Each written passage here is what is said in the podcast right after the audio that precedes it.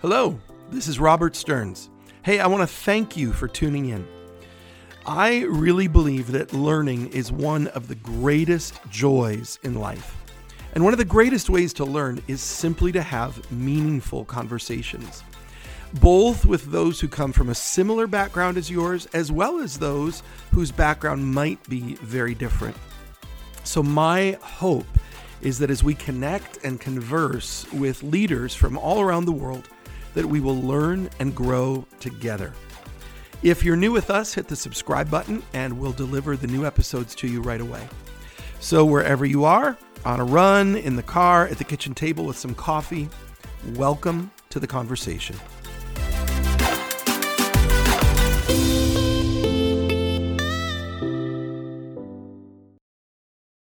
And welcome indeed, friends. How are you? We have a wonderful rabbi.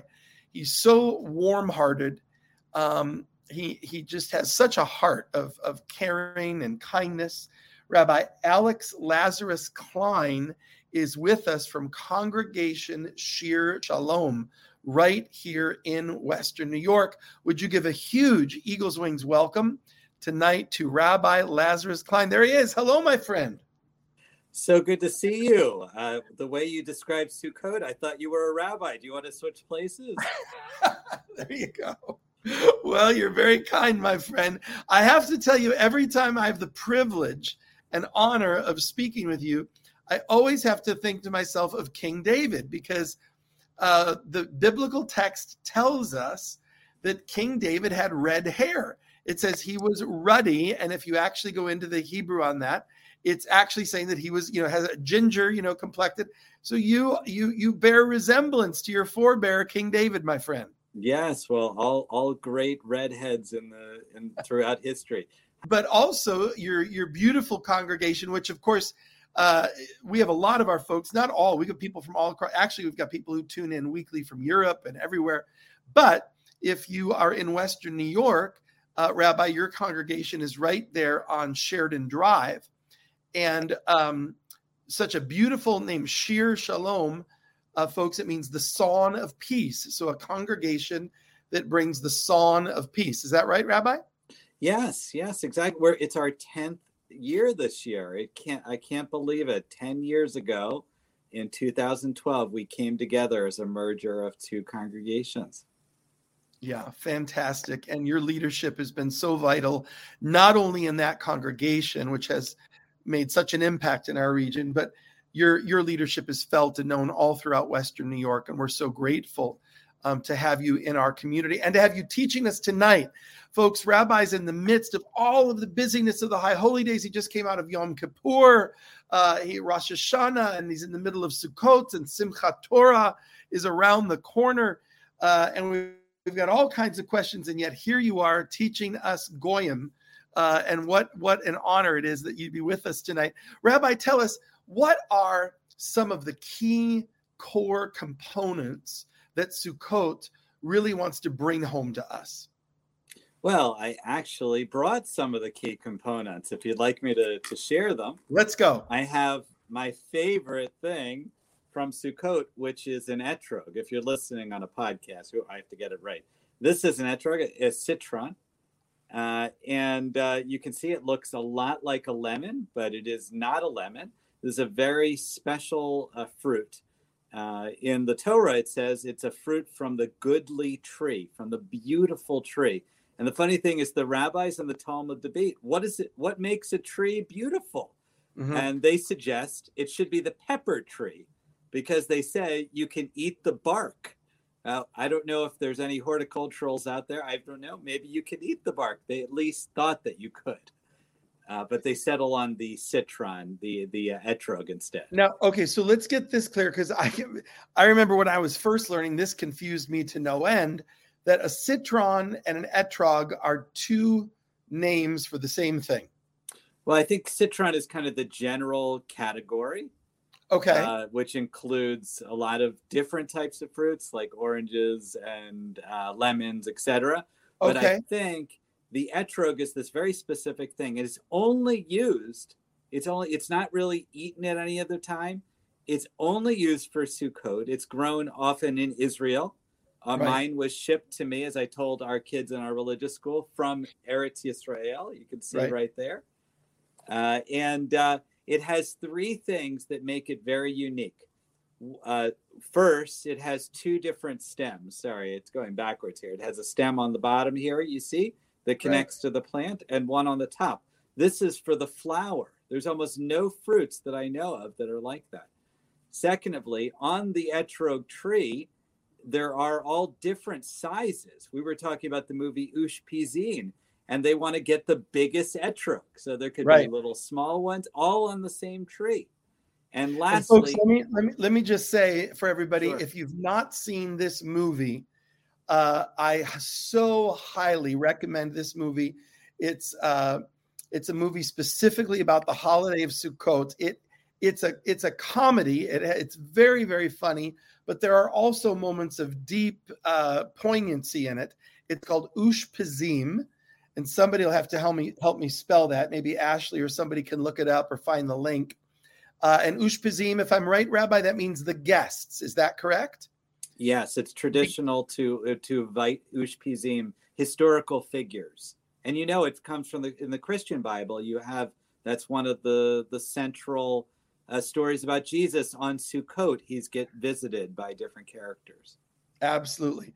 All right, but back to your story about the etrog, because I uh, so number one, uh, it's that it's many different sizes. Number two, it has two different stems, and the third, the third um, aspect. Well, the the last thing is it never goes bad. It never rots, which I love. This will turn orange by next year, but it will not rot. And I don't know of any other piece of fruit that will not rot. No fruit flies with the etrog. What does it taste like? It tastes like a lemon. So you can use it in a cake uh, you can use it in drinks like vodka. Some people put it into, but it it's not. Uh, it's just not usually used that way. It's only used for this one holiday. Uh, now, Rabbi, now one of the ways that it's used, and of course, this is one of my kids' favorite things, and we're lamenting the fact that we're not in Israel right now. But we walk around during this season, and it's not only the etrog, but there are three other uh, elements that we're holding. And so let's start. Wow, look at you right on cue, folks. It is show and tell with Rabbi with Rabbi Lazarus Klein. He's bringing us back. So now this is different. Everybody, we we we studied a few weeks ago about the seven species. Okay, let's go through and see if we can remember everybody the seven species. I'm going to see if I can remember them.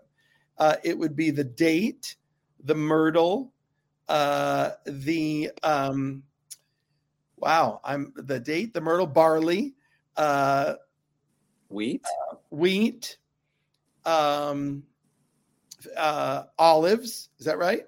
Yes, olives. Um, help me out, somebody. What am I missing? Well, hold on. Did, uh, what are we missing there? We're missing uh, the a fig. A fig uh, and grapes. Did you say grapes? All right, there we go. All right, there, I'm telling you, Kristen Harl Elliott, you are just so on it.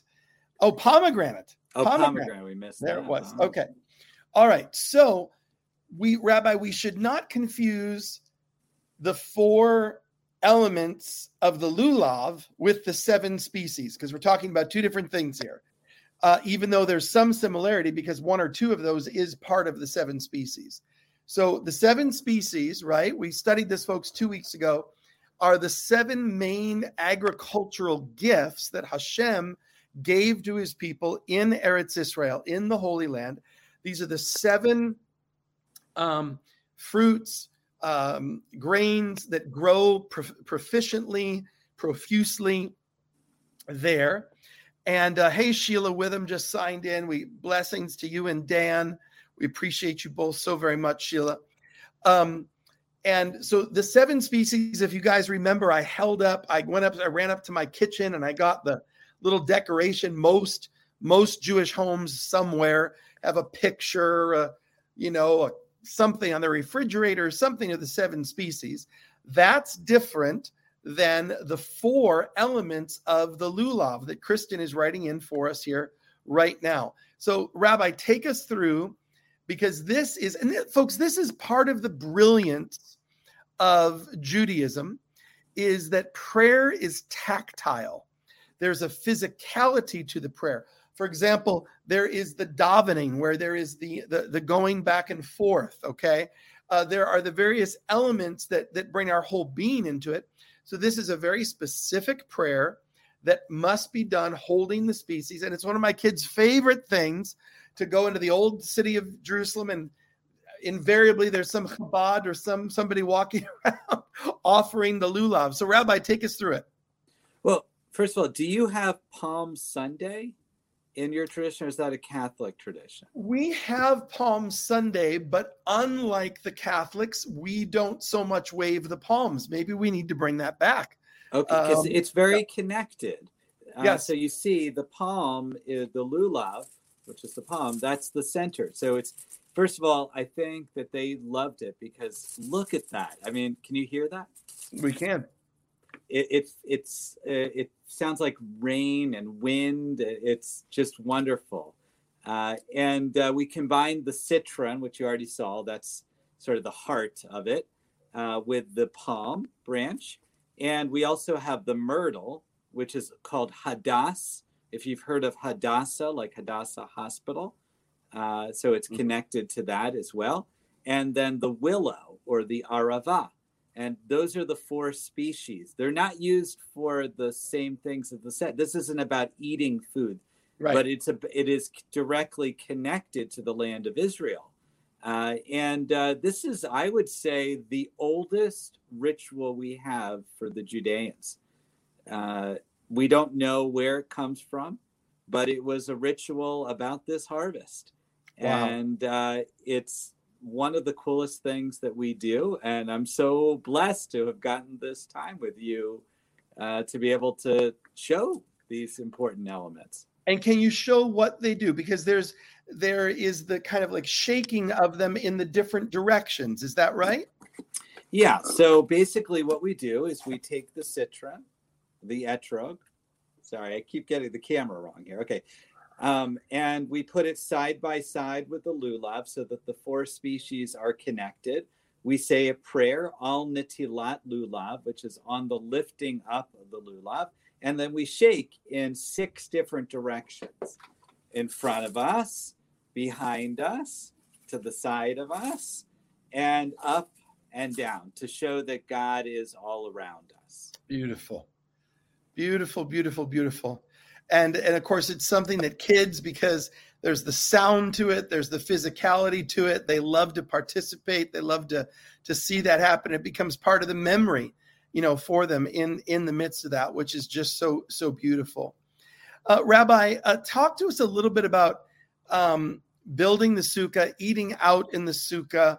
You know what what, what kind of spiritual lessons uh, come along with being in the sukkah in in this season? Well, I think you really put it perfectly in your introduction when you talked about the intransience of life mm-hmm. and how we have to find joy. You're at a wedding. At a right. wedding, at a Jewish wedding, we have a chuppah, which is the wedding, the marriage canopy. And right. that's an intransient thing, as I tell couples uh, when they're have their celebration. Like I had one just a couple days ago, uh, that here even in the space that could be blown away in our Western New York uh, October at any moment or September, where right now, uh, we still have to find joy. And we know that we have each other. You know, the wedding couple has mm-hmm. each other, no matter where, what their home looks like. Right. Um, it also reminds us of our ancestors traveling through the wilderness. They didn't have a permanent home, they were refugees and they longed for a permanent home, but they found something of permanence through their su- through building the sukkot, their sukkahs. Well, and we could go in several directions on that, and and and I want to just for a moment share on that. Let me just say, I see some more folks uh, signing in. Folks, if you could help me right now by hitting the share button, I'd appreciate it so much. We're growing the movement of Jerusalem-based Christianity, a Christianity that is profoundly embedded in the Jewish identity of Jesus, the Jewish identity of the Apostle Paul, and the early followers of Yeshua who would not have seen themselves as Christians, but would have seen themselves as within the scope of God's covenant with Abraham, Isaac, and Jacob. And we are standing in solidarity and in friendship with uh, the Jewish people and with the state of Israel. And I, I do have to, we don't want to, in the middle of this beautiful, happy holiday, get political, but we have to uh, rejoice uh, that the U.S. has passed the Iron Dome legislation uh, that will once again, I know that I've been in Israel where at times where Israel's had to defend itself. And um, uh, the incredible uh, technology of the Iron Dome uh, goes so far to keep Israeli families safe. By the way, all Israeli families, uh, Jewish, Arab, Druze, all of the various um, uh, ethnicities that live in Israel, the Iron Dome protects them. Um, and we, we, you know, we we look at the nine uh, legislators who chose not to vote in that direction. Uh, we're thankful that it was only nine, and we will work hard to make sure that that number stays very low because we believe that the uh, absolute friendship and solidarity between America and Israel is, is so very, very crucial at this time. But the other thing, Rabbi, that I do think it's important for us to touch on um, is, uh, and again, we don't want to wade into politics in the middle of, of, of the holiday, but past the politics of the situation, our hearts must break for the refugees that we see right now. It seems from everywhere we have the those who are trying to escape Afghanistan. Uh, we have the refugees and the immigrants from our southern border, and then also uh, from Haiti. Uh, and it's it's such a moment of of, of incredible need. Um, and I'm I'm brought back to one of the most foundational um, texts in Judaism, which says, Remember, you were foreigners in Egypt. You were strangers. You were the outsider. So you must open your heart. You must open uh, your soul. Uh, and certainly we can have robust discussion and debate on the best methodology for that. Um, but all of us in this nation that is so blessed, our hearts must be touched with compassion uh, for those who are going through incredible suffering, fleeing the heinous tyranny, uh, violent tyranny of the Taliban, uh, the tragedies in Haiti, and the ongoing challenges in Latin America. Rabbi, what say you? Well, first of all, we're my wife has been planning to try to help the Afghani uh, refugees that are coming here uh, to Buffalo, our Jewish Family Service uh, is preparing steadily. I think we're going to get 400 refugees locally. Uh, and uh, my wife has uh, been telling me about plans to, to put together an apartment for one of the families. surely, Rabbi, would you please time. please let the tabernacle know how we can be involved? We, as the tabernacle, will make a commitment that we want to be involved in helping any way that we can. Well, we would love it. Uh, our Jewish Family Service is one of the five uh, resettlement agencies in Buffalo. And uh, I think it's a combined effort to settle. I think there might be a couple thousand that are coming. I can't remember the exact numbers. Uh, Molly Carr at our Jewish Family Service can be very helpful, and we would love your support, definitely. Mm-hmm, mm-hmm. But back to the uh, your sense of these tragedies in the midst of of, of the season of, of tabernacles. Well, I think you mentioned the Iron Dome. Uh, when we talk about uh, a sukkah, it's mm. an actual place, but it's also a feeling of safety. We say Sukkot wow. Shalom, a uh, dwelling place of peace.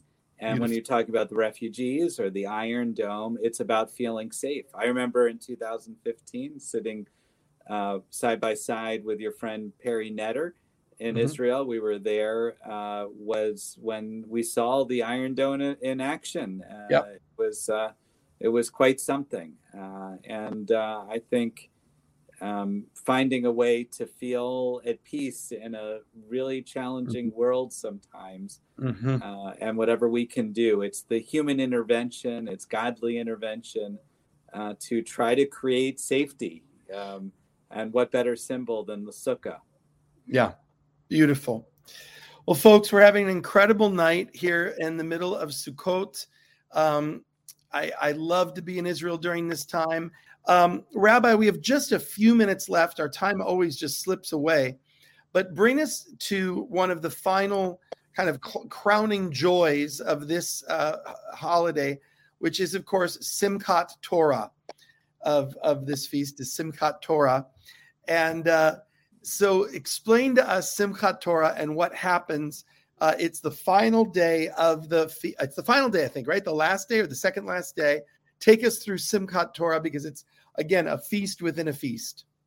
Well, the Sukkot holiday will be completing, but we have kind of these additional holidays. You and I spoke before about Shmini Atzeret, this eighth special eighth day, and right. then we have a holiday called Simchat Torah, uh, which for Reform Reconstructionist congregation like myself, we celebrate on Tuesday this coming week, and many other Orthodox and conservative congregations celebrate on Wednesday. Uh, this is a holiday which is very joyful. We finally put an end to the end of Deuteronomy with Zot HaBracha, uh, Moses' very final few paragraphs, and then we start the book of Genesis again.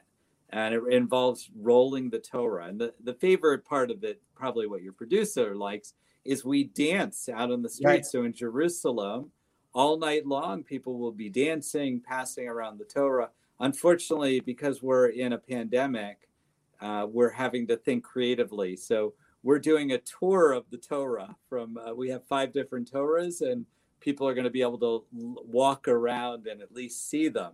We're not going to be able to dance in the same way that we normally would. But literally, it's something to see in Israel that they, they hundreds of people will walk outside and in the streets, hold up the Torah, dance around the Torah uh, with such joy um, and, and, Rabbi, I said I, uh, Shabbat dinner Friday night. Um, it, it is just mind blowing uh, that the Jewish people have been reading the the word of Hashem out loud in community for thousands of years. I mean, it is just extraordinary to us this Christians read the Bible, um, but most of us read it individually and devotionally. Uh, we do have public reading of Scripture, but not in that same way. Rabbi, when would when was was the actual beginning of the parsha? I mean, obviously the reading of the Torah goes back to to its giving, but did the delineation come? Is that is that from the Babylonian exile, when in history do we know that the reading of the Parsha began with its regularity in that sense? Well, we know from from Ezra, Nehemiah or Nehemiah, uh, right? Uh, how Ezra read publicly for the very first time. Remember, most people were illiterate at that time, and a lot of what we see was an advance in technology. Writing was becoming, and parchment was becoming much more advanced. And so this was a whole new thing. Uh, the Torah is a crowning achievement, not not just uh, before, because of all the lessons, but it's a crowning achievement in literature, right. and it really uh, in what human beings can communicate through the ages. Uh, so it's quite incredible, and it's wonderful to be able to celebrate. Uh, in terms of the actual books, until you know that that comes later when they had books. You know, they didn't have books back then, so right. they had right. scrolls. That's right. Well, and of course, still today, you you uh, you know the synagogues uh, have the scrolls, and this is one of the great joys, and and and so beautiful to see. What is the name of the um, the, the those who are trained to write? Is it Sephirot that, that are uh, trained? Uh, to... Sofer. Uh-huh. Yeah, if you go on top of Masada, you'll see the Sofer right. working there. Right, right, fantastic. Well, folks, um, just an amazing night together here in the midst of the time where we have to be happy only happiness allowed during this feast. So, but tonight we have had the incredible privilege of uh, being with this amazing rabbi, Rabbi Lazarus Klein. And, Rabbi, as you take us out, just give us some final thoughts for Sukkot. We're coming into the last, you know, few days, and then we come into Simchat Torah. Just, just bring us out with some final inspiration. Well, we're halfway there. And as you said, this is the time of joy. It's been really hard during the pandemic uh, for us to feel full joy. Uh, but we need to because just being alive, just being able to talk with you today is so joyful. And I feel very inspired. So thank you so much for having me, really. It's always, always sincerely our privilege and joy. And Rabbi, we never want to do anything that's uncomfortable but for folks who are local because you know many of our folks are and you are uh, are they are they able to drop in occasionally at a service to to if they've never experienced a service?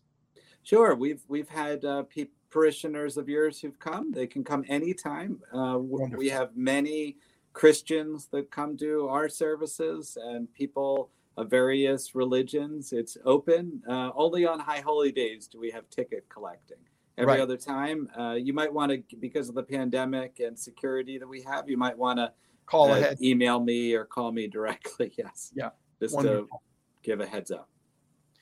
Folks, it's been a joy to be together. I thank God for each and every one of you. You're such a special part of this family.